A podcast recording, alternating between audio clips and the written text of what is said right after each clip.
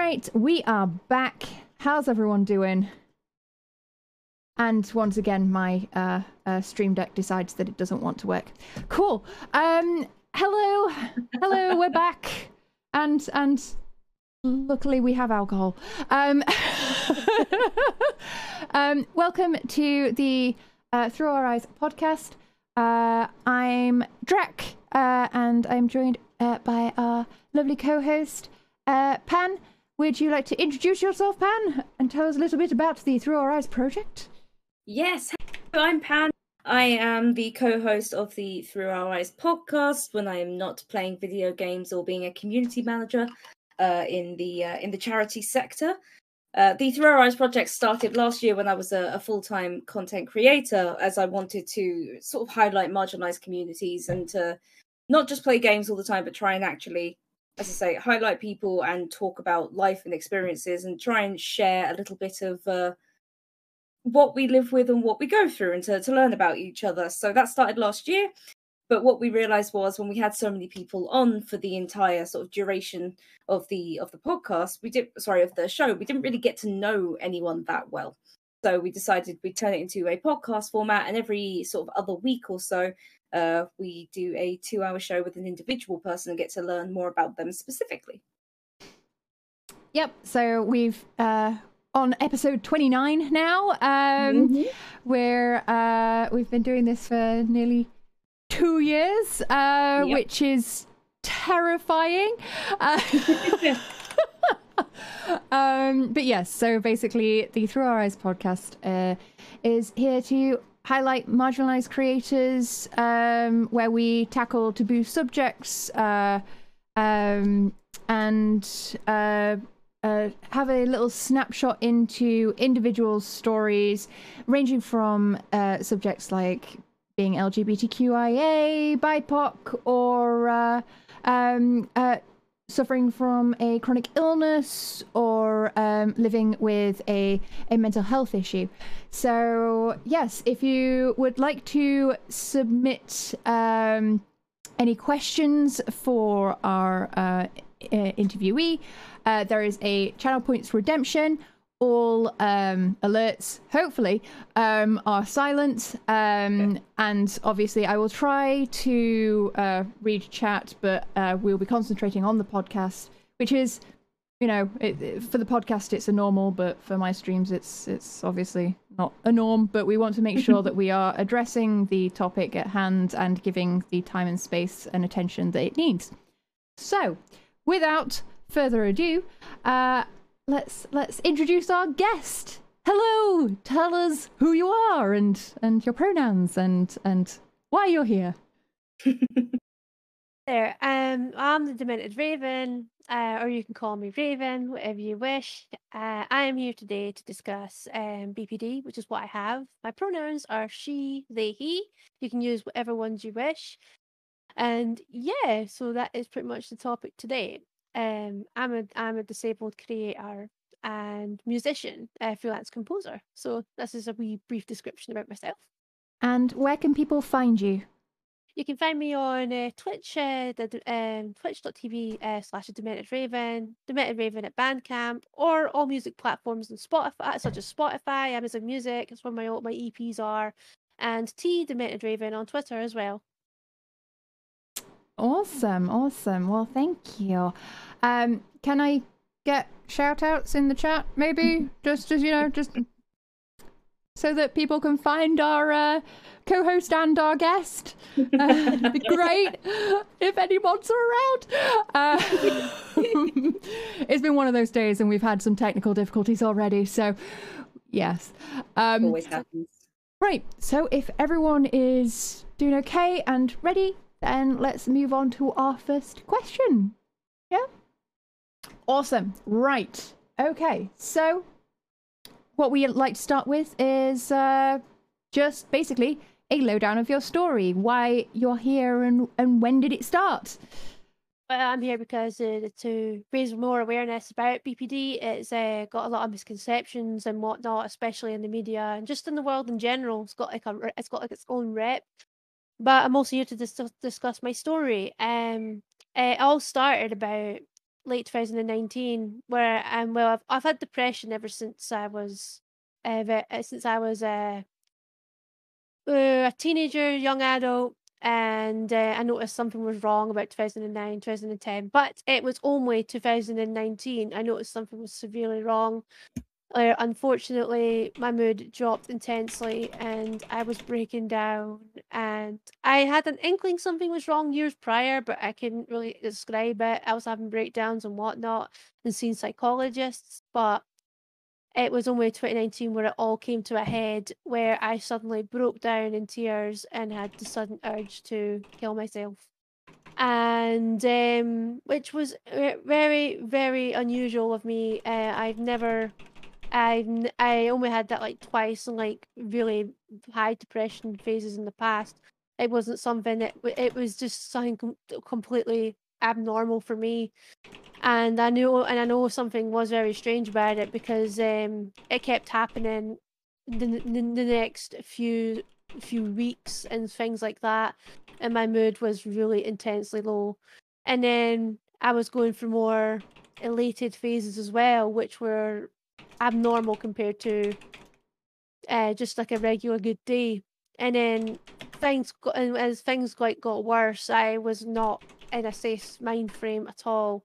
2020, I got a psychiatric nurse, and um, as as you might have heard in the UK, it, um, health um the NHS can be really difficult getting like appointments and things like that. So I was incredibly lucky to get the help that I got, and the woman was really lovely. She was always checking in, and at first we were I was getting tested for bipolar due to like my changes in moods and my suicidal ideation, which was pretty much constant at this point.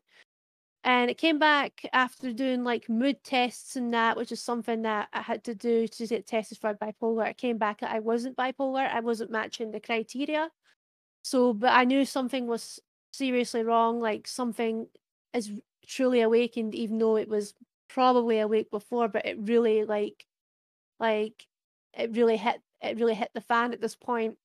And so for like so for the rest of that year I was constantly suicidal and in bad stages and I was, or really elated stages and things like that, but not knowing what was wrong with me. And then last year was the worst yet. Every month there was always a suicide attempt, unfortunately.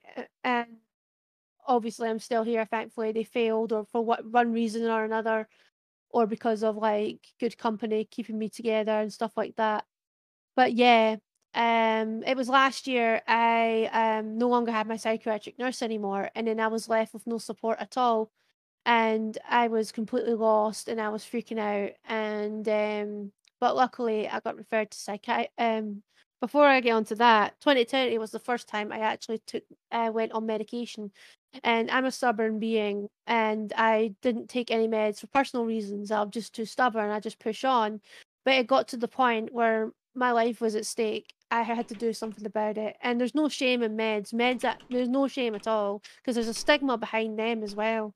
So I took them, and unfortunately, the ones I was given didn't really help. They were called sertraline, and yeah. they didn't really help. And then I was on another antipsychotic because of how intense my moods were, because they were incredibly intense. I was on something called quetiapine. And unfortunately, that would help make me tired enough to not attempt anything, but then it didn't work anymore. And then I was, um, and then I was um, getting, uh, then they stopped working entirely, even when they upped my dosage. So I stopped taking them. Now since last year, um, I then got referred to psychiatry to try some new meds, and I'm on some medication, antipsychotics and antidepressants that I'm happy with. And I also got diagnosed um, by my psych- uh, psychiatrist, BPD, and that opened a lot of doors of support and help. And the psychiatrist in question was actually really helpful because I've had like a mixture of doctors which weren't really and due to the pandemic, they had to keep changing their post. So I was getting doctors I didn't know and stuff like that. And then eventually I got settled down with one doctor who actually listened and took all my concerns seriously. And then I got tested for BPD and then it came back. I, I do I met the criteria for BPD, which really helped because I felt like in my for me, I felt like I needed answers for why this was happening. Then once I had the answers, I could get the right support. I could understand myself a bit more. And whilst um um whilst um I still have my all sorts of moods and that, I'm definitely in a safer place than what I was last year, for instance. And um and whilst my meds help to a degree, nothing can help my extremely low low points. But thankfully, things have been a lot, ma- lot more calmer in comparison. So, but that's pretty much the story of how it came to be in BPD and what and what and just the sudden change where I felt like I needed help and things like that. Okay, well, thank you for going through that. I know that it's uh, very hard. It's it's it's a very difficult thing to go through and and and uh, to uh, um, yeah organize your thoughts even yeah. in the best of times. yeah. um, right. So you said that it's um, it's only really recently actually been diagnosed. So going back for uh, uh, before um, the events that triggered you to actually uh, seek uh, an, a, a, an assessment initially. Yep. Um, did you did anything clue you in before that? Like when you were um, younger, that because you said you su- you suffered from depression, but was that yep. the only thing that actually. No, I actually during that time. Um, well, um, well, BPD is also um, with BPD. Another common thing for people to have that is people having symptoms of like past trauma and I had a pretty chaotic upbringing growing up, and things were pretty chaotic, especially on the parental side, my mother in particular. So there was a lot of like past memories that really affect me to this day. My confidence was incredibly low and stuff like that, and just a lot of things like feeling like hope, feelings of hopelessness and whatnot, or feeling I wasn't meant to amount to anything and things like that. So I know those feelings still exist from time to time, especially with my BPD, and um, especially with doing content creation as well. Um, what was it? Everyone has these thoughts, but I can. Uh, but I noticed they hit me incredibly hard. What if I if they like merge with like the past thoughts and stuff like that as well? And it can be inc- incredibly difficult.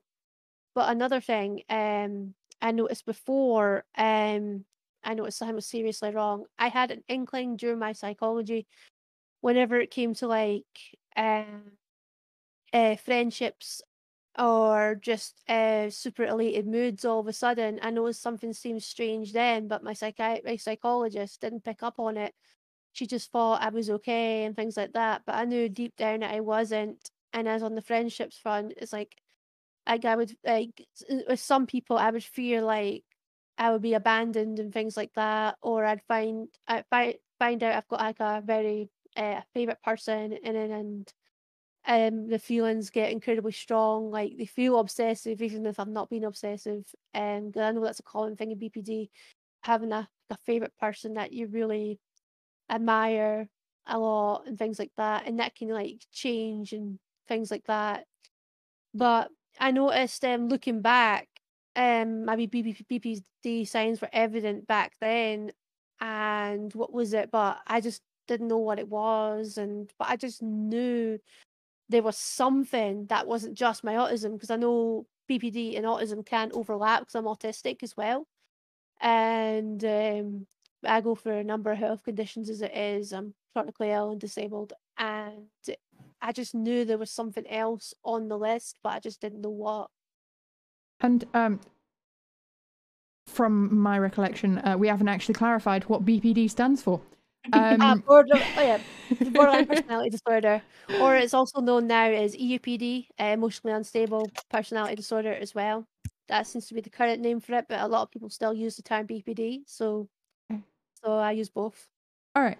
Uh, just just because I thought that's that's something that we probably want to get out there first, is uh, uh, make sure that we've clarified what it is that we're we're talking about today.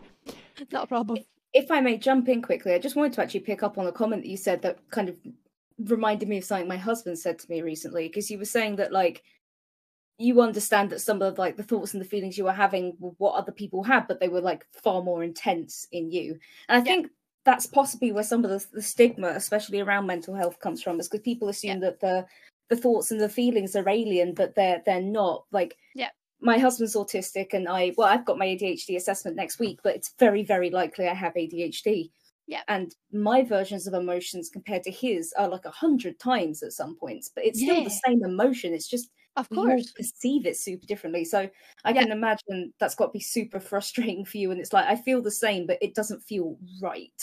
Yeah, there's a lot of stigma where people like if you get like for example, my instance, I like get really emotional about something that may seem like small or just insignificant, and then people accuse you of being over dramatic or a drama queen or things like Mm. that. But in reality, they just don't understand how intense it is. Or you get people like saying like, "Oh, everybody goes through this" and things like that, and it's a very closed-minded mind process. It's like you don't know what's going on in someone's head. Things could be a lot more intense and they let on as well because masking's also a thing. Mm-hmm. Because people tend to like also mask their emotions out of fear of getting these like comments like they're over dramatic and stuff like that. They don't want to make a fuss and they just, they just want to keep it as minimal as possible and they get that used to it unless it's something incredibly hard hitting then they just break down completely and then they just feel worse for doing so they just fear the stigma So, um, with the fact that you have uh, autism and uh, are chronically ill, um, how easy or difficult did you find it to get that diagnosis or to pinpoint down what it was that was actually causing um, your symptoms?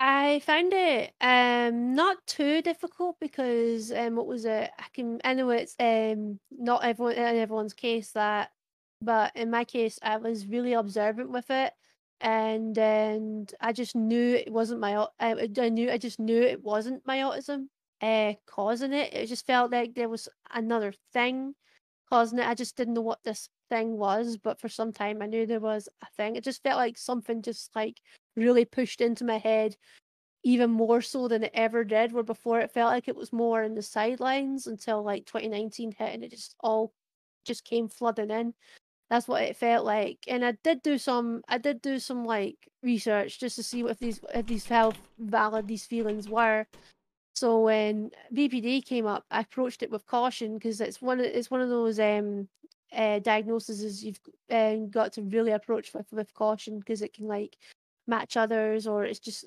really complex like a number of other conditions out there. So when i brought it up to my psychiatrist um he actually listened and was like and he was like approaching it with caution but taking my thoughts seriously rather than just shoving them away going oh you read this. Or you, you're thinking you're this. And i'm like i'm not saying i'm anything i just um would like some answers and just get some tests to see what's what and what's not and if it's not i can just rub it out type thing. Um but i feel like um this could be a thing but if it's not then at least i know and he he got everything sorted and yeah have and one thing that's i always say um and i'm sure you all would agree having the right doctor it makes a world of difference makes a massive world of Yeah. difference Yeah, um, your uh, medical uh, professional uh, um, that you have access to very much can uh, be the uh, the make or break uh, situation Yep. of, of every every diagnosis and uh, the treatment of such. Um, so, what has other than and other than medication, have you been receiving um, uh, other mental health support? And what has you been your Um, experience with it? Uh, before, um, I used to go to before I was diagnosed with BPD. I used to go to well, at first when I was going for, in for my depression, they tried um, oh, what do you call them? Is it CPD, CBD, No. CBT. CBT? CBT, That's it. I know it was something like that. CBT. I know what am I saying? Uh, C, uh, CBT. Um, and whilst it was good to come across that at first, it became a bit of a cop out because every time I went to the doctors, they kept referring me to that. They kept referring me to that over and over. And I was like, look, I really need, I really need help. I, I, I want a psychologist. I, I want something that's not just this. It's got, and this can help a lot of people, but it was got to the point where it wasn't helping me anymore. So, and then eventually I got referred to like psychology, and I was there for a while. And then I got referred to some courses um up at the hospitals and where I, where I was doing like forms of mindfulness, mindfulness and that, which were some were pretty helpful. But then when things started intensifying, it got to the point where nothing was helping anymore, and I was really needing um things more invasive treatments such as like medication and things like that. And uh, and it got to the point where I was starting to fear that I might need um to be admitted, but thankfully it didn't get to that. So I managed to like keep myself out out out out, out of that path. So, but yeah, I've had like different types of like like therapy and um, help, and and I can see what some may help some, some may not help others. Everyone's different, but I've definitely seen all sides, which is very useful. But the, the problem, it, like I said, it depends who you get as well. Depends on the doctor, because I've definitely had some we were just talking about how doctors can be some doctors can be not very helpful because I went through a really big journey for endometriosis and uh, I had a number of doctors that weren't very understanding with that but and uh, it was a really rough journey. But long story short I got my answers with that in the end but that was probably one of the toughest journeys I had so. Oh I feel that one. It was a nightmare. Uh, uh, okay so um, let's uh, move on to um, our next question of um, uh, telling us a little bit about um, what it feels like uh, having BPD. Uh, what challenges do you face, and how has it affected your life physically, emotionally, and socially? Can be it can be absolutely difficult. Um, when I'm in an okay spell, I can just get through the motions and do all my normal things. Eh, well, if my body lets me, but that's a different subject because I've got like a cocktail of problems.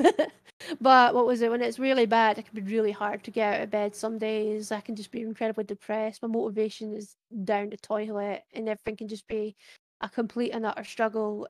And and then if I'm like incredibly suicidal, I've got to have something like my husband with me, make sure I don't have anything silly in my head that I would want to do. So it can be, and it just it's like it's like a roll of the dice type thing. It can like change each day or go or go go through a really massive phase. As for socially, I tend to get by okay, but what was it? When I have a favorite person, that can be that can be pretty evident. And what was it? And I get I get oh, I get on okay with that. I just get mm, just be myself. I'm just highly I just get highly appreciative towards said person. But I also get I also my mind also overthinks and I I worry that I might have bothered them or something and it feels like it's the end of the world when that's the case and things like that. It's like when I feel like I've done something wrong, even when I've not done something wrong, I just it just hits me really hard, and I feel like I've let some, said person down and things like that. Or and or if they happen to be friends with someone I didn't really get along with, I just I I just panic and things like that, even though there's nothing to panic about, and I just try and calm myself down and go, it's fine, it's fine. It's just my mind goes into an overthinking mess especially when it comes to like uh, a favorite person. And as for what was it, socially? Oh yeah, and when my moods are more elevated, um, some BPD people may call it manic, but it's not manic as in bipolar manic. There's been a there's been a debate where people if people can call these moods manic, and there's like some people in the BPD community saying it's fine, but as long as you don't compare it to bipolar, and there's others that say you shouldn't. And I have none against the term being the term being you called manic, as long as you don't compare it to BPDs and not call it BPDs. So I've had some really elevated situations which I've only really had um one scary one, which happened to be oh, when was that movie by Pixar out? That Turning Red. Was that this year? Yes. Yeah, okay. Okay, yeah. okay, so it was this year. Okay, it was this year definitely because um I had a really elated phase, which was like some form of mania, not BPD, not bipolar mania, just very uh, elevated. And I remember I just couldn't sleep. So I just stayed up watching that movie. And then when I did try and sleep, all I could see was shapes. And I just felt like I was going moving in fast motion, uh, doing my day errands. And I was just terrified of how high I felt. And it was just like, okay, this is scary. And sometimes when I reach that spell, uh, I get suicidal then because it's like both sides. It's like when I'm too low, it's like, okay, let's just end it today. Or if I'm too high, it's like, hooray, I don't care anymore. Let's just let's just end it. So when it gets that high, it can be really scary as well. Hence why I don't have a problem with people calling it manic, but not calling it be bipolar manic. So elated, elevated, whatever people wish to call it, if they don't feel that term is correct. But yeah, it, that can be really hard when I'm in a mood like that. It's like I may have stupid thoughts do something stupid and things like that, and then only realize afterwards like that was a bad idea and things like that. So it can be scary when because um with BPD is like the moods are just extreme and that's pretty much it. It's like if you're down, it'll just hit you at the extreme. When you're up, you'll hit you in the extreme. Hence why they have they like to use multiple terms. So it can be re- really, really difficult. It's like I try my best to stay in the middle, and when I'm in the middle, I'm doing okay. But there can be, unfortunately, triggers that can set off either, either or. So it's just more trying to like. It can be completely unpredictable as well. It's just trying my best each day to just keep going the best I can.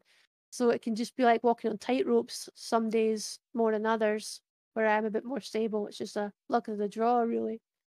So, what kind of behaviors would you say uh, you experience uh, during these uh, elated uh, mood periods? Just get excited. There's there's one thing I like about the elated moods is when uh, i get suddenly really motivated again. Um, my motivation comes back tenfold, and I feel like I can do anything, and I'll do what I can till I burn myself to the ground. But it's not always, uh, as you can imagine, it's not always a good thing. It's like if I'm just burning myself to the ground, I'm just going to get burned out afterwards and things like that. And it just feels like everything's just on like fast motion, and I'm just, I'm just, everything's just really quick, and everything's just really impulsive, and things like that can be like a very impulsive mind frame. That's uh, uh, one of the reasons that uh, um, mania is is described as such a a problematic uh, yep. uh, uh, symptom because it's yep. an addictive uh, yeah mood exactly set. It's it's yeah. because you feel so good like and on top of the world. Yeah, that it can be an addiction to one's own mood state rather than because it's such a contrast to the the alternative. Yep, that's why. So that's why like the one half the community call it mania because of the impulsiveness and how things, how moods tend to like swift that way more than anything, um, which I can completely understand because it can be really intense. And how often would you say that these occur, just in general? Thankfully, they had the what was it? The antipsychotics were to help with my mania, um, um, my uh, elated sense of feeling, and it t- it tends to like it tends to like numb it often, uh, because it gets can get too intense, and um, I don't get it a lot. I tend to get more lows than I do highs, but it's not been often lately. Uh, like maybe once every few months, I think. Like something will trigger it, and then that and then that's it. But this the I think I had one since that turning red incident, but that turning red incident was probably about springtime, I think. So that's how I remember. I was thinking that movie. it was about then. And and how long would would one of these uh, uh, triggers last? Like, how long would you be in this state? And like in a late state like this, normally it's uh, it'll either be the rest of that day or a number of hours. But that turning red day was about two days. So I think that was probably the longest one I had. I think I've had it for a few days, but it wasn't as intense. But that big one was about two days. And my down moods tend to last way longer. It can go on for months or years. It just depends. Because um, like last year, I was really bad all year, and the same with the year before. It was like like it's like three years. It was really bad. So the pandemic didn't help, but I was going to say at that point, uh, that's definitely not going to help anyone's no situation. But um, uh, and and do you know why it is that there's such a contrast in in like the length of one versus the other? I'm not. It's really hard to say. I think it depends on. I think it depends on on on the person and the triggers and that. Because I tend to normally get lower rather than higher, and can't really remember what really triggers the higher points. To be honest, at the moment, it's just it's just a it's just a massive blur. To be honest, I can identify the low triggers, but the high ones, I'm really not. I'm really not sure. To be honest, uh, it just it just happens. It just like it's like uh, it's like a, just a ping in my head. It's the ping in my head when I hit the low points that's the most concerning in my, my point of view. But Yeah. It's really hard. It's really hard to say. My mind's just one big blur. So So um, you said that you you do know what kind of triggers uh, you get for your low points. So what Yeah. would you describe as a trigger? for example, if I see like a rem- like, for example, I remember I was um thinking of a like a specific place to end it some one time, and I was fi- I was fixated on this idea for about I don't know two to three months, and there was a bus that said the location of the place I wanted to end it, and that would trigger. That was one trigger trigger in particular that comes to my mind straight away. And I remember that happened, and then at that point, I was just like, okay, time to go. But it was like a robot. When a trigger hits me and it's a suicidal one, it will just click and I'll just be like, okay, that's it, I'm done. But thankfully at that point I wasn't on my own, so I wasn't able to do anything. So that was I was really lucky then. It's like it could be like like specific like, like I said, that was a it was a bus that triggered me there, but it could be it could it could be a multiple range of things. It can be certain types of music, it can be certain types of memories or memories linking to other memories. And it can just be anything really. It's a lot it's um figured at the top of my head my weak spot, but I know there's like a like a list of things that could definitely trigger me trigger me off and then just suddenly that's it. Like some some some really sometimes some certain tragic things can like hit me if especially if they hit home and um and it can just like really hit me bad. So but it's i find it easier to identify the low ones and the high ones because then i'll go think back and go oh okay that's on the list. So Um, sorry, my brain just blanked when I tried to uh, think of the. no it's okay the, the question went in and then it went out the other end. Um, nope, it's gone. Right, Ah, I've got one. When it when it comes to one of those moods, you only have to share this if you want to. But is there something you find that helps, or like someone that you can turn to that you you know that you can you can speak to, or like what do you do to help yourself manage those moods? If my for example if it's a situation where my husband's at work i know one of my one of the things i always do is have my phone right next to me and then um, i'll message like one of my best friends and uh, one attempt was actually stopped because my phone went off and i was just like do i want to die or do i want to see what that is and my curiosity won and it turned out to be my best friend replying to me and i was just like you saved me by the way and Good timing.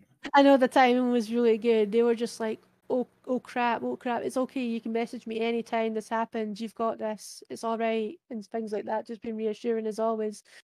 So I always have my phone on me for like just so, so um to like keep myself distracted. And sometimes it works, sometimes it doesn't. But if I'm like on my own, I need something there. And sometimes I'll get a call like oh oh shit raven are you okay let's distract you type thing but that's what i tend to normally do is keep my phone with me and uh, any other time it's just either either failed or something's like held me back type thing but yeah the phone is one big thing i tend to do So yeah, so it's mostly distraction until you're in, I guess, a more rational sort of state to, Yeah.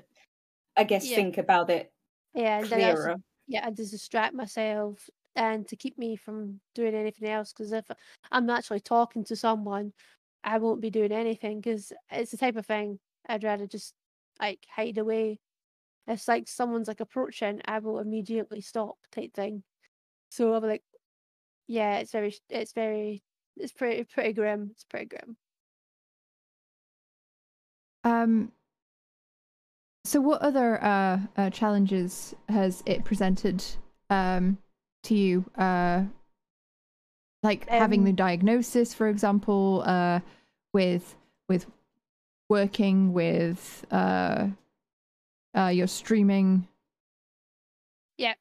Uh, what was it? It has um affected me with streaming at times. Like I've been either too depressed to stream or what was it? I've even had a breakdown or two on stream before because of it, which is actually pretty grim. Because I remember one time I just felt like complete and utter failure one day. I can't remember why. I think I was going through a bit of a dry spell and it, and I was doing fine coping with it, but then one day it just hit me hard on stream, and I, and I'm not one to cry, and so I ended up crying, and I was just like, okay, I'm gonna have to stop the stream today. So that wasn't so that wasn't grand, but um things I also um I've noticed about BPD. There's like people that I can be re- that can be very skeptic about it. I've definitely had the "oh you're faking it" type comments so far. Just like, are you serious? Why would I make this? And then there's I've I've noticed like attitudes in social media being like cred- incredibly difficult about it. Like saying, "Oh, you've just been diagnosed because of TikToks and stuff like that," and it's just like, "Oh my word, please stop!" It's like, "No, I didn't. I went to a professional." It's just people are just too quick to jump the gun, thinking it's like, "Oh, is this the popular thing now?" and stuff like that. And it's like, no, it's not like that at all. Why would I make something like this up? I I don't I don't want to suffer. I don't want to I don't want to feel suicidal all the time. It's horrible. But yeah, it's just I've just been met with like skepticism and things like that, and it's just pretty frustrating to be honest. So And how has it been with, uh, for example, family and friends? Like, has it, has it, has the diagnosis uh, changed anything with your relationships? No, to be honest, um, everyone's actually been really great. My close circle have been really understanding. They're just like, you're you, and glad you got answers, and no matter what, you're you, and I'm always here for you. And my husband's also been really supportive as well, and um, just, just um, everyone I spoke to about it has been not judge judging, not judging at all. They've just been absolutely lovely. Things haven't changed at all. They're just like, or, or either that, or they'll show a, a slight bit of concern, like, "Oh crap, are you okay?" It's like, "No, not really, but I've got answers now, and I'm getting support." And they're just like, "Well, I'm here for you." They're just, they're just being caring, uh, um, as you'd hope, and they do. So I'm really lucky. I'm really lucky. So it hasn't, uh, um, for example, um, helped you in understanding your interactions with others, or helped you uh, recognize, like, it has helped me recognize like my my patterns towards people like if i have a meltdown like i feel like someone's like either being questionable or if my mind's shifted on a specific favorite person of like the first time in like years or something i've become more aware of that. Where even um even back back in the past um i noticed something was up i didn't know what it was but now that i know that i've got bpd and i'm aware of the whole social interaction thing. I've become more aware of it and I've become thinking of more ways to like cope when things get like really intense and upsetting for me. So I've definitely um be definitely be more aware of that and thinking of more coping mechanisms and things like that. So yeah, that's a thing. okay. Um, Pan, do you have any further comments before I move on to the next question? No, I think fine. we're good. Yeah, I think we're good to go to the next one. Okay, cool. That's Raven's good. So Uh, right. Uh, what's something you wish people knew about? Uh, what stigmas or misconceptions do you experience? Oh, there's a big misconception about BPD. Oh my gosh. This one does nothing more than anything. Amber Heard, you might have heard of her. Apparently, she's got BPD, and people are like, at and and because of the questionable things she's been doing, uh, what was it? People are now like jumping the gun that BPD people are this and that, and there's been people saying that BPD people are monsters and things like that, and that's not the case at all. um, people are acting like they're just they're just not good people and things like that, and that is not that is not true at all. That is a complete and utter misconception in any form. No one should be made like made fun of for having that, including Miss Heard as well. Nobody should be made fun of for having like a condition at all. It's just it's just a low form of words. It's just not right. Okay, and have you experienced yourself any stigmas or? Uh, thankfully, I've not experienced too much. Just the whole people like, just the whole more outside my circles. It's just more randoms going, being more skeptic about my health, like going, "Oh, you're probably exaggerating. Oh, it's not, it's not real. I don't believe you," and things like that. Just more skepticism more than anything else, and um, which is really frustrating in itself. But I've not dealt with too much uh, touch wood um, so far, and here's hoping it stays that way. So question at this point because I was just thinking back over what you were saying a minute ago. Unfortunately, my brain seems to be running five minutes slow, so okay. it keeps keeps coming back. But um, I've been using TikTok a lot recently because I've been finding it quite interesting, and I've been using it for work. So I definitely have seen both sides of this argument for people being like, you know, you can't diagnose yourself on TikTok, but self-diagnosis is valid.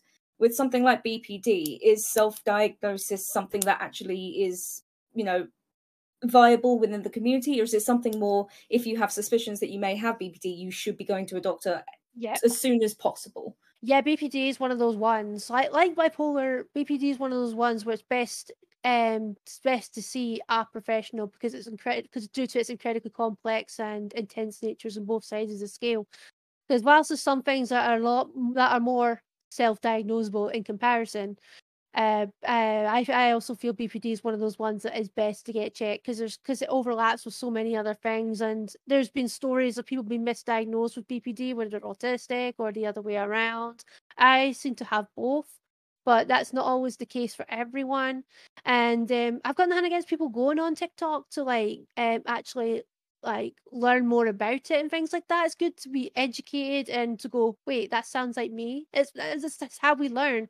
But if you have like an inkling on something like BPD, it's best. Uh, um, feel free to research all you want, then present your case. But I would present your case to a health professional, and then then they can listen. And if anything like my psychiatrist, they will take you seriously, and hopefully, and then they can actually test to confirm because it's not like because because it's, it's a condition that's to be approached with caution. My psychiatrist, whilst taking me seriously, definitely took it with caution and was really careful because it's a eh, because it's a really tricky one. It's it's a it's just it's like a maze. This one, it's worth getting checked. It's it's one I feel that you definitely definitely should get a diagnosis for professionally.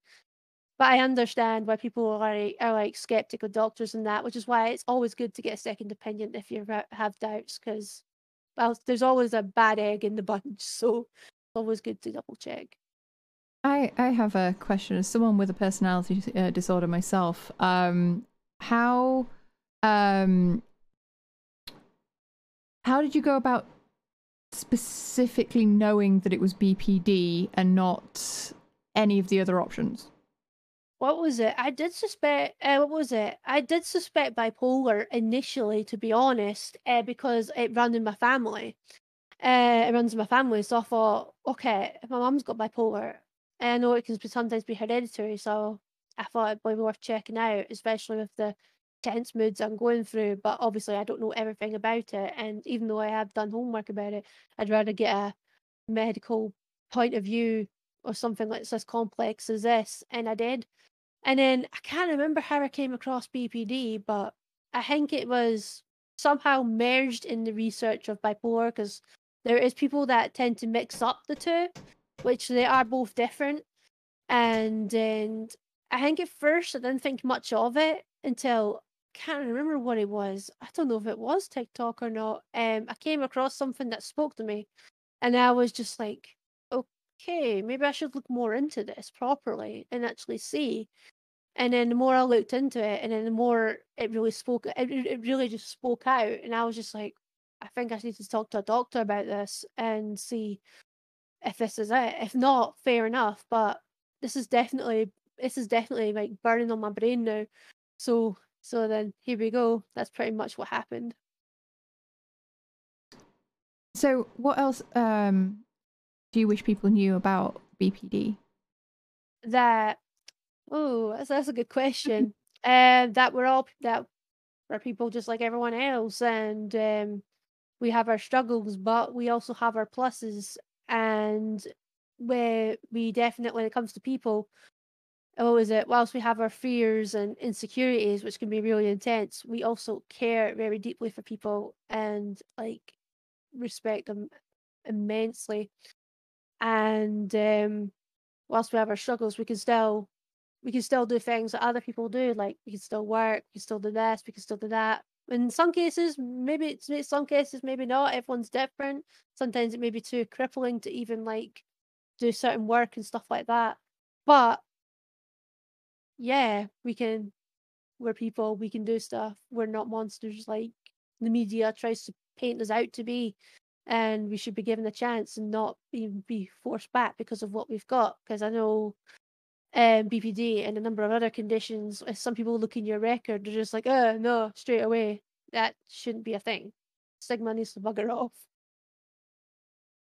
And how have you found uh, um, access to um, support financially or or um, in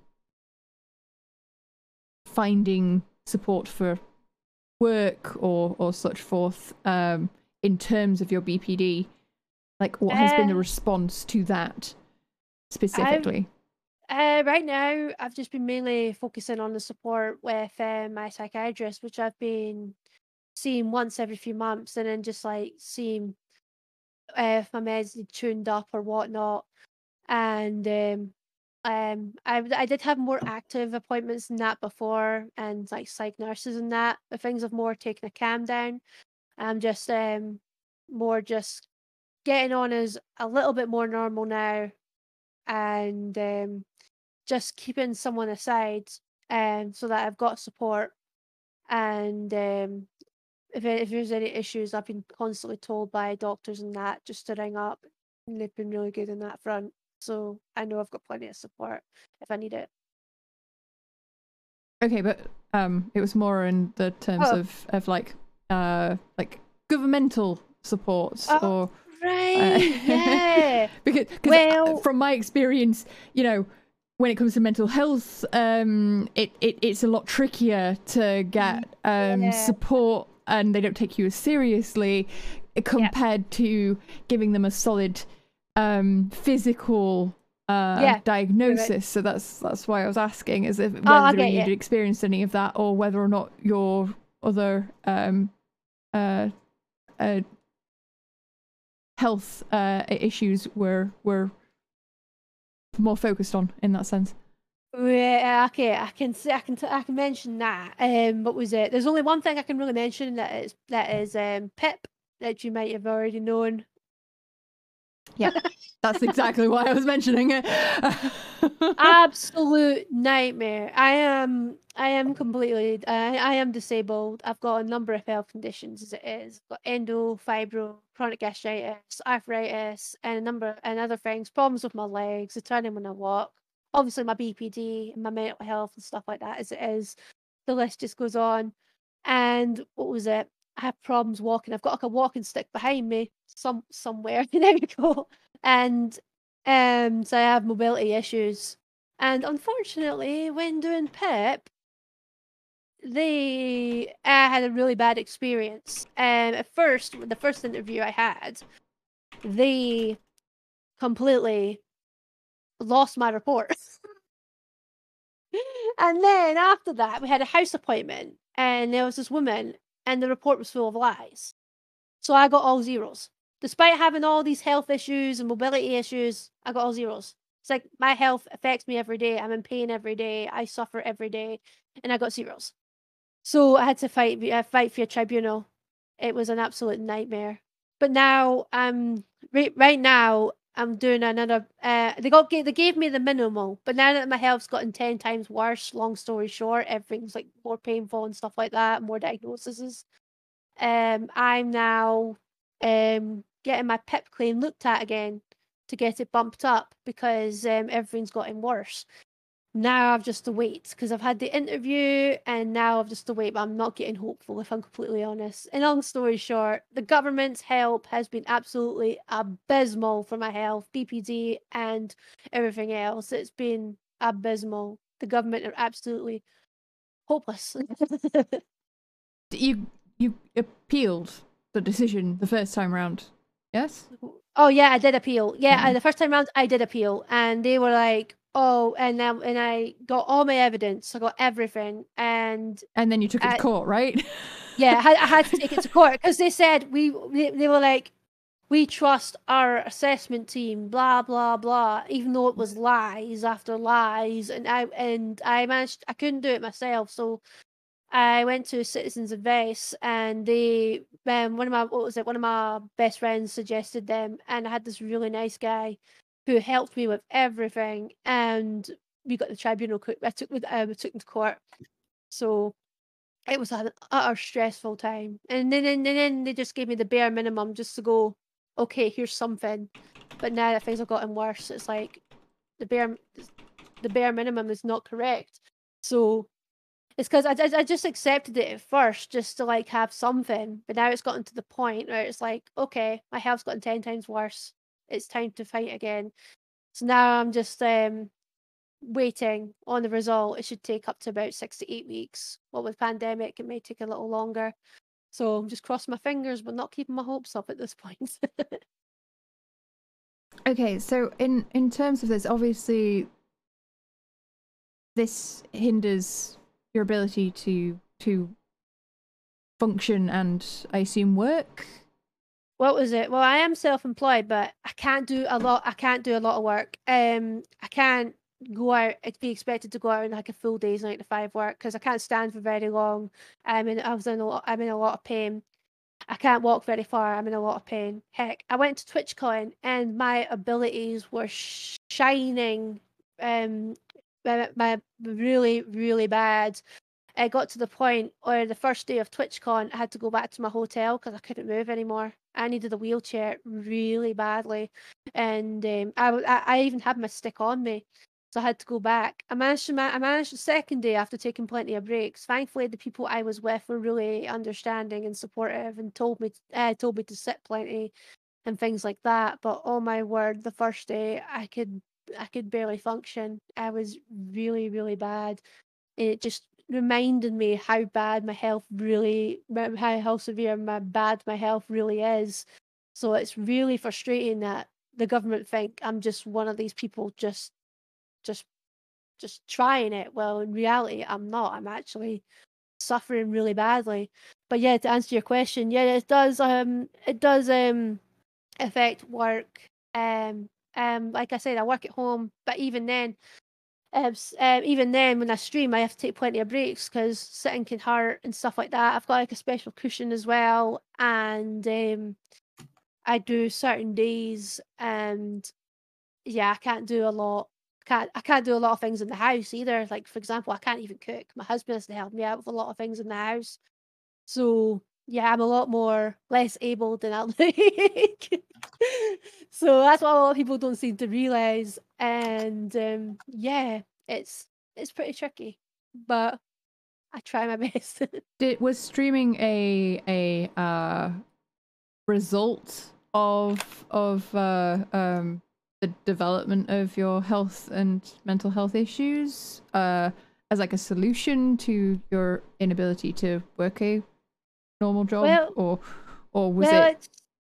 started just as something for fun, but then um, I, uh, well, before uh, I started streaming, I actually got um, one of my best friends got me a job as um, a freelance uh, composer into video games. So I managed to do some games, and since I was officially getting paid, I had to register self-employed the following year. And then, um, and in that year, I started streaming. And then when I reached affiliate in a month, uh, what was it? I started getting paid with that. So then it just became its own thing. Um, so and uh, it's it originally just started as like kind of like a hobby thing, and but then it became my work as soon as I was getting paid for it, and then the music thing. Um, I did a few tracks for this company before um, um being let let go because they started working in house. And so then on the music front, I just started doing commissions and stuff like that. And if anyone wanted me to work on their projects, which I have a couple people that do, um, I'll just be working on those. So it became and um, it became a blessing in its own way because due to my like my disabilities getting worse and not being able to do a lot of things, um, I felt this was like perfect to like work on. And with and with my husband already working, um, thankfully I don't have to panic too much if like things take a down day and stuff like that because I've got my husband to fall back on type thing. But it's, but it really does help when I like earn a, a, a penny or two. Helps with like like like the the house or the bills or the kids or giving back to the community. So so it definitely helps. So you you're a mother. Yeah, I'm a mama Yes. too. Um so how is sorry, I, I I thought I heard that and then I went did I? And so, so that was the question. Um is that point where I'm second guessing my own hearing. Um so how has it been with your health and and being a parent? I don't know how I was able to have kids because I didn't know I had endo till after I had kids. Which is actually quite funny. I've also got Ehlers-Danlos syndrome as well, so I think that was the re- uh, the, the reason why uh, labor time was quite quick both times. But anyway, but yeah, um, uh, being a mum is actually rewarding in itself, and um, I've been able to cope with that a lot better than I would have expected myself to cope.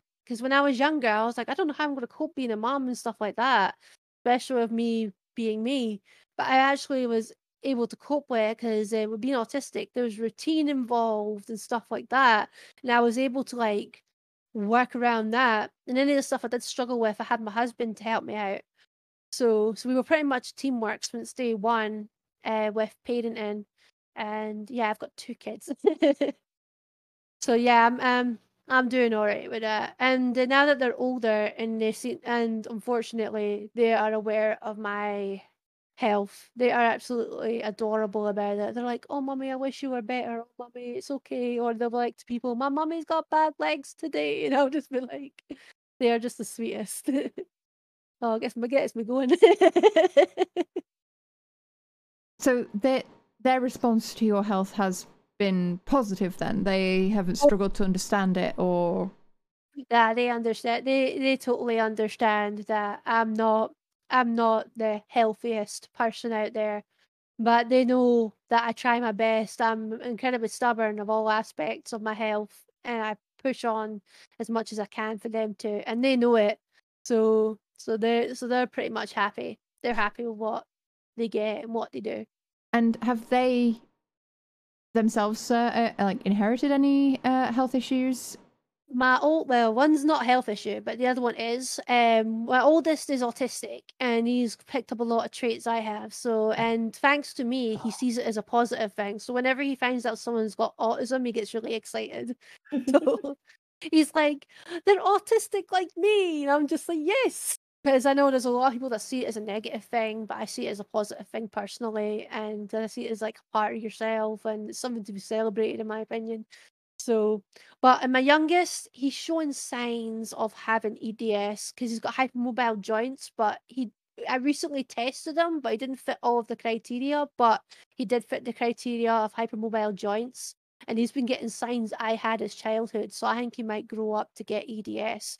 So, but he's just not shown enough signs yet. But we're going to wait and see. I'm going to test him again when he's older. But my youngest is definitely showing signs of EDS, unfortunately. But he's understanding it and he's shown a positive outlook about it. So I'm just really proud of him.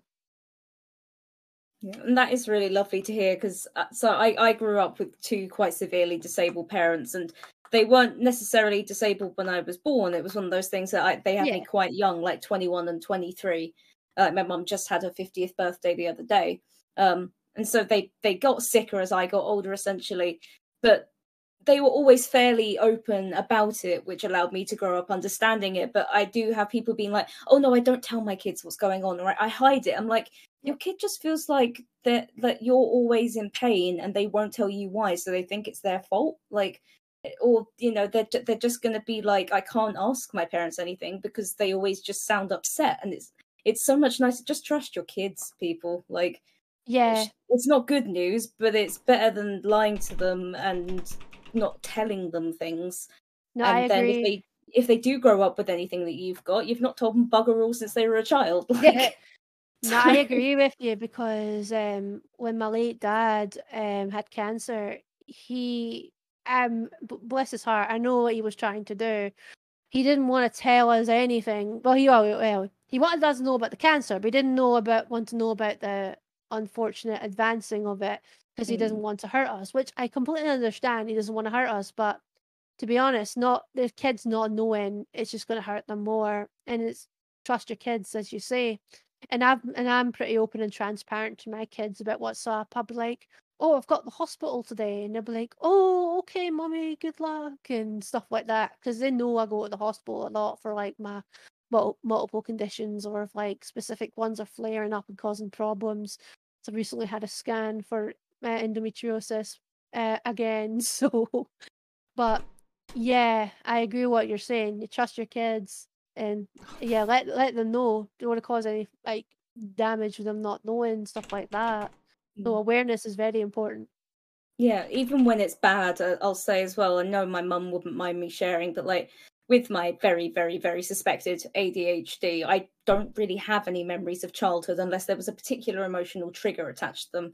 But one of the earliest things I do remember from my mum is her having a full on breakdown outside of a doctor's office, like screaming, crying, falling to the floor kind of breakdown Yeah. and it was it was it was depression and it was a very like bad she's not told me what happened at that that time but it was a bad enough period of depression that whatever was said at the doctors was enough to cause a breakdown but i don't look back on that with fear or malice or upset i look back at it on i'm glad i understood what mental health was when i was 11 because yeah. it yeah. made me go mummy's crying well it's not my fault nothing she's not broken nobody's hurt her like the dog's not dead like she got some Yeah. bad news at a doctor and that's fine Yeah. like- Yeah. so yeah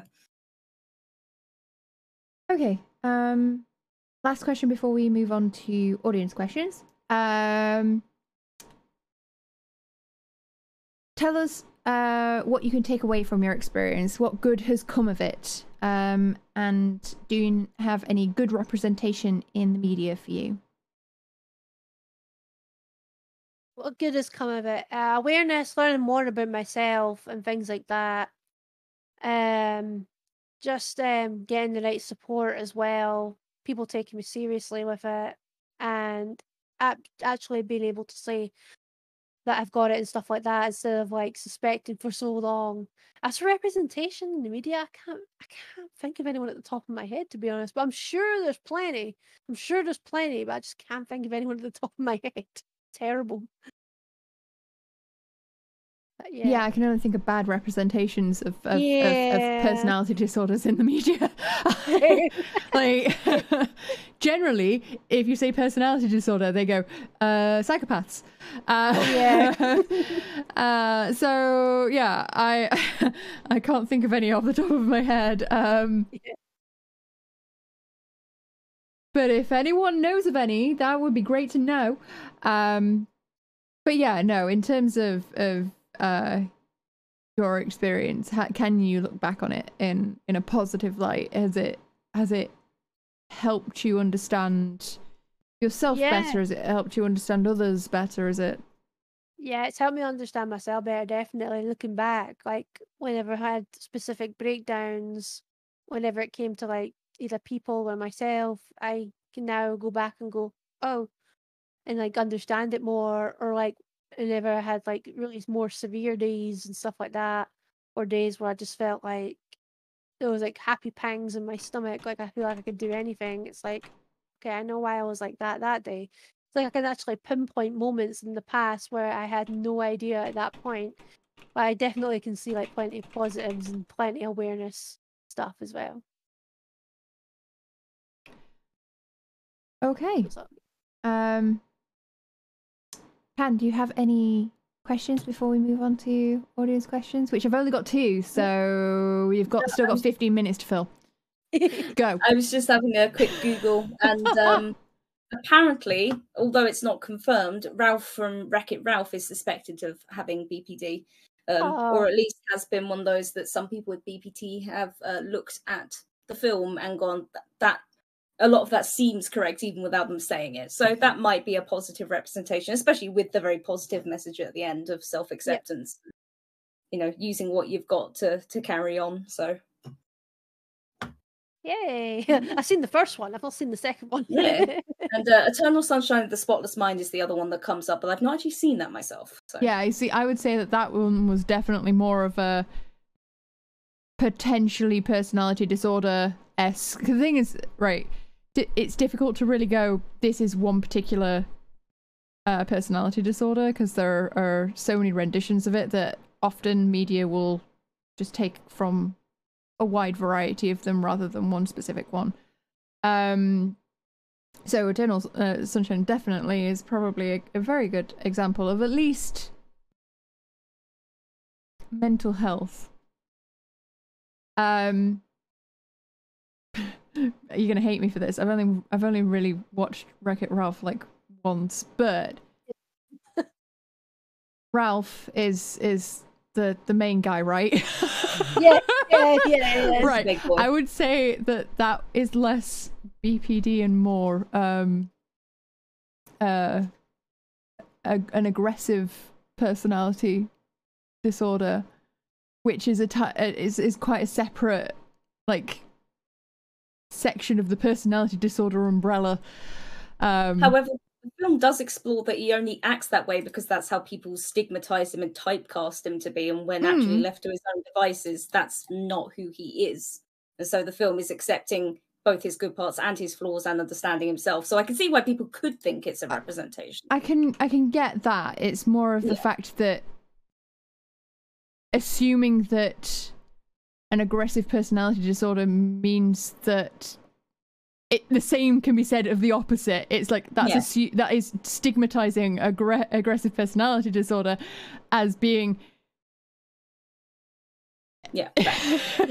so it's it's that scenario of like it's again it's that kind of like wide arcing kind of it's more of the umbrella than it is like a specific one that they're ever going to cover because there's going to be so many elements of each in and that's usually the the issue with personality disorders as well is that they can't actually well that's what they tell uh, uh, uh, uh, me down in Oxford is they don't tend to actually give you a specific diagnosis of personality disorders if they can avoid it because you can fit into many of them. Um, so they treat it more of a case of an umbrella thing rather than a, a, a specific, unless it's very, very obvious that it's like a problematic one um, and it's a danger to others. Um, or yourself, then they then they'll have to obviously address it a bit more. But it's more of a case of you can fit into so many branches of it that it's more about approaching how to give you uh, coping strategies and um, tools to aid in in in dealing with uh, with that rather than than actually going here's a diagnosis and off you trot. the two other ones that definitely feel like reaching on this list are Darth Vader and um, okay. Bella from the second Twilight movie. The second one specifically. The second one Uh, specifically, not, only not- the not second, the first one or the third one. No, no, just the second one. just the second one, Okay. just, just the one where she was displaying troubling behaviors. So that's obviously one that they've just gone, hey, that looks bad. Let's just say it's that. That's no. Um, Yes, that's going to be very much an assumption based on stigma, as you've explained. So fun. Okay. here we go, stigma again. Yay! Right. So I have three audience questions to to go over. Um, first audience question is. Uh, what advice would you give to someone who is diagnosed with BPD or suspects they have BPD? oh, that's a good question. Um, what was it? What advice? Um, good to have someone like, like professional with you. Like, for example, like psychiatry or therapy or something. If uh, uh, if you are feeling like you're still not fully, fully feeling okay, if you're still feeling a bit all over the place, especially after a diagnosis, so you can have someone to talk to about it. Or if you're after medication, and um, not everyone can, uh, not everyone needs to use medication. Do as you will. Medic is your fa- it, it, it, no problems if you have medication. No problems if you don't use medication. Everybody's different, but it's good to just to have like like aftercare. It's good, to, uh, or, or even if you're suspecting you've got it, it's good to have someone to talk to. So if you're suspecting that you've got it, you can get directed to the person to get diagnosed, which is normally psychiatry. And if um, you are already diagnosed, it'd be good to like just get those feelings just out, and then just see where do you want to go from there. Like, do you want to go for medication? Do you want to get other help? Do you think you'll be okay alone? Have you got the right company? Are you are you not okay? It, it's good just to just to like uh, see where you want to go from there, regardless of diagnosis. Good to get some help in you if you, if possible. I know it's harder in other countries. I'm not sure where you're based. It just, but that's um if you're able to get the help, then that's what I recommend. Um, okay, and I just realised that that ans- that pretty much is the advice that uh, you'd give for the uh, one of the other questions as well because it was more was about it? like well it was it was more aimed at ADHD or other sort of mental health but it's yeah, Yeah, it's the yeah. same kind of Same Like, answer. Yeah. overarching you know make sure Yeah, that you actually approach your yeah, same, yeah, same. Yeah, pretty much the same idea. If you feel you've got ADHD or you're autistic or BPD or whatever, pretty much the same advice. Just get yourself out there, get a bit, get to a medical professional, talk to someone, and hopefully they can refer you to the right department if you want to get tested. Yeah, and I would add to that in a case of if you've someone with um, high anxiety or or you've had a bad experience with um, your medical professionals, um, go in with as much evidence, Yes. re- records, um, uh, take in notes of various symptoms, uh, Yes. keep a journal, um, Yes. take in um, uh, scientifically approved tests of these sorts of scenarios. For example, with ADHD, 100%. there are there are um, who approved um, tests that you can take as evidence, and then it gives you a printout and a breakdown. Um, you can tell that I've already done this myself.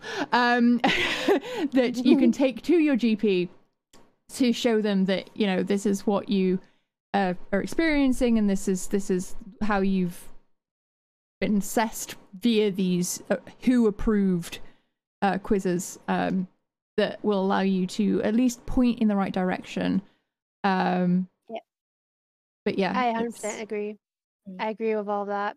Because what I would always do, um, uh, Drax's advice is just top notch. What I'd always do is like I would do my homework, and um, I'm one for notes. I would constantly write notes and and tell them everything that I felt that I could that I matched with so and so and so and so. But yeah, I definitely agree with Drax way as well because you're taking in all the evidence and and then they'll see how seriously you're taking it and Mm. like, oh crap. So yeah, it's a good idea. I mean, 100%. I come from a very paranoid perspective of the fact that I've had very bad experiences for a very long time.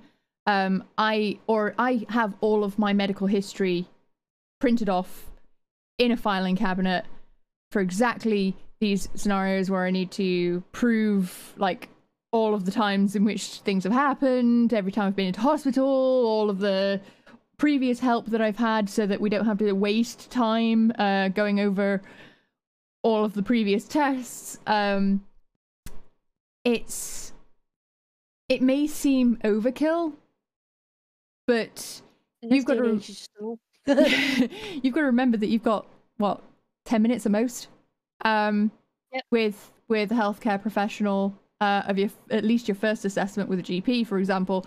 You've got to make sure that you get to the point and you agree that that's the point that you're getting to. Um, and actually get something from it. Um, and if you've got multiple issues, then y- you're gonna you're gonna you're on the fucking clock, and you've got to get all of that shit out. So, the more that you can go in with, the more that you can have a very clear, straightforward. This is what the problem is. This is how I I think that we should approach it. What are your suggestions?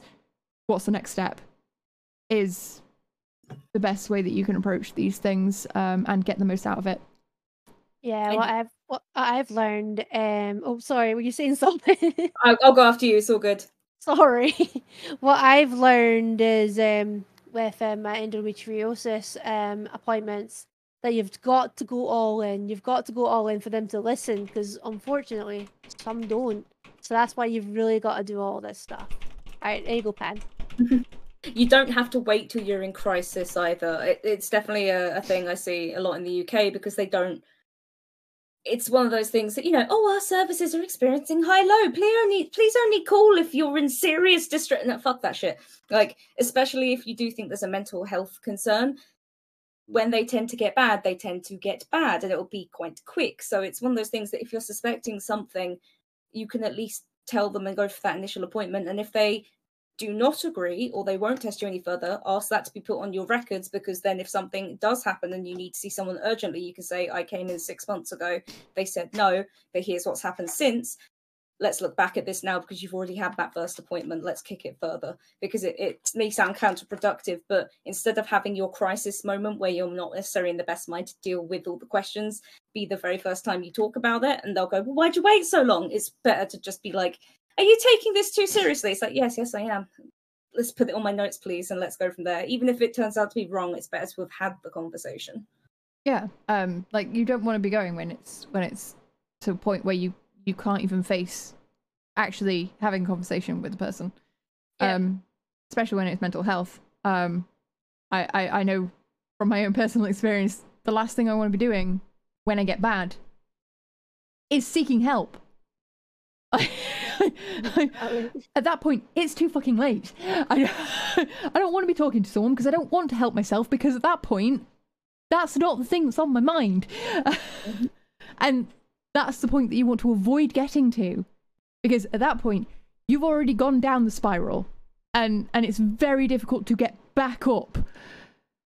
You want to be getting there to the health professional before it gets so far down the spiral that it's it's years before you can climb back out of it.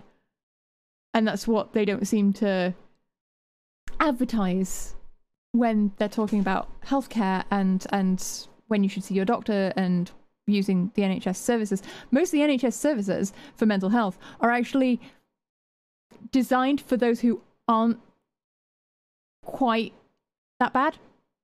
Like most of the services are, are designed for people who are having a little bit of a blip. They aren't prepared for people who, who have got so far down the spiral that that there is is years of of effort in their future. Um but the thing is is that they don't want you to come to them until it's serious. So really, there's a, a complete and utter miscommunication between the, the, the services that they have and and what they when they want people to actually use those services. Um, so yeah, go go for it before it gets to that point. Yep, and remember, it's not just a GP you have to see. It really depends if you if you're having a crisis or you are feeling low and you don't want to trouble a GP for some reason, you can actually go to a pharmacy and ask to speak to the on-call pharmacist who's usually medically trained. You can speak to them. You could go to a sexual health clinic because usually have, have somebody there has some experience with mental health or psychiatry who obviously is not going to be able to don't uh, like diagnose and sort you out right and then but they might be able to give you decent resources. Even most libraries will have like a drop-in service or a mental health line somewhere pasted in there that you can go and find some help with. And they will normally now have like a flag post sign list that says like difficult topics so you can go and find books without having to ask anyone. So there there are support there is support in areas you may not expect to look but that might be more helpful for you than a gp you know if you're at the point where you can manage talking to a few different people And again, again, I can only really speak from the UK perspective. Um, so it, although I suspect it's quite similar in a lot of places. Um, if you are at a stage where it is that you need help right now, the waiting lists are so long that you are and and some of the services, especially for things like personality disorders, um, require you to not actually be having any other help while you're on those waiting lists or while you're in their services. So you are on a waiting list for two years with no support. And that is in itself just ridiculous because the, the, I mean, you have to be in a good place to be able to be on the waiting lists. Frankly, um, so don't get to the point where you need to you need the services right now. it's really important. Um. Anyway, on to the last question. Uh, unless any more questions want to be submitted, um, what advice would you give to peers of someone with BPD to bring awareness to when the individual with BPD is experiencing behavioral um, exacerbation? Oh, uh, that's a that, that that's a that's a mouthful. that's what that that that's just made my brain go bloop. what advice would you give to um, people around you on ways to support you? What was it?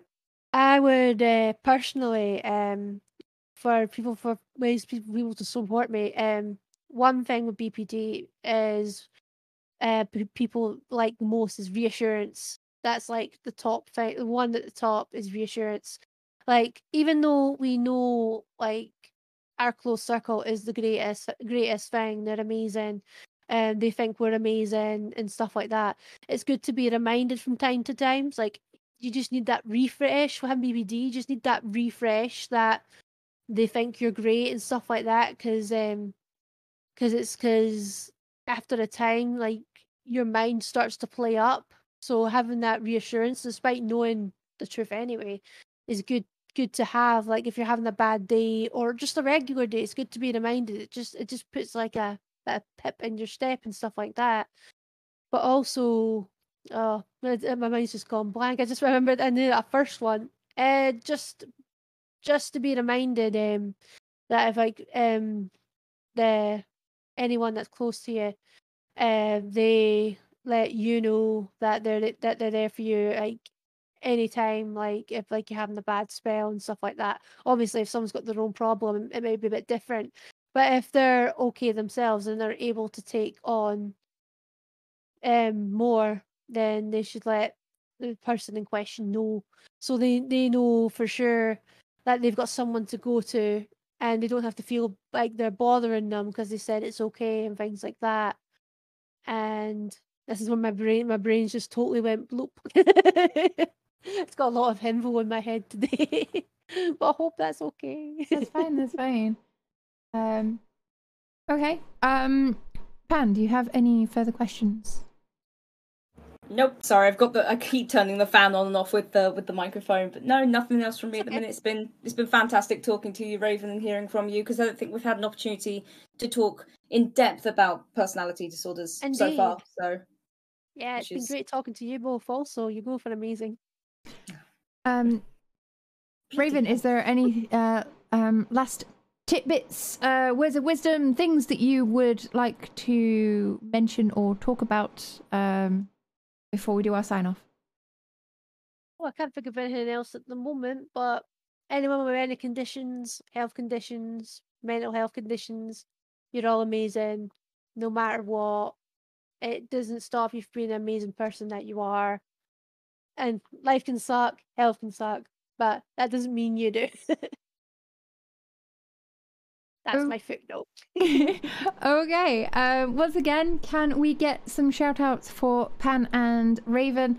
Um, go check them out. Go spread some love. Um, and yeah, um, sorry this one was a little bit shorter. Uh, we were quite efficient with our questioning today. Um, but yes, uh, I hope this was educational. I hope this was interesting. Uh, next through our ice stream will actually be next week.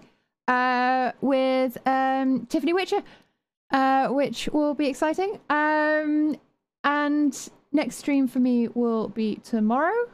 Um, but yes, thank you all for hanging out. I hope you had fun. I hope you have a good rest of your day or evening. Um, if you'd like to keep in contact outside of stream, do you follow on the socials, the Twitters, the Instagrams, the Discords, the I don't know. Are you on SoundCloud? Is that, is that what The people do? socials. They're uh, Oh The yes. socials. I don't, I don't know where people do their music these days. I'm, I'm so archaic.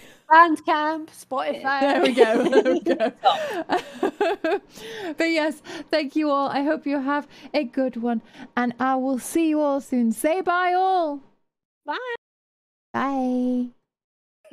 Okay, the, the, the, the stream deck does not work.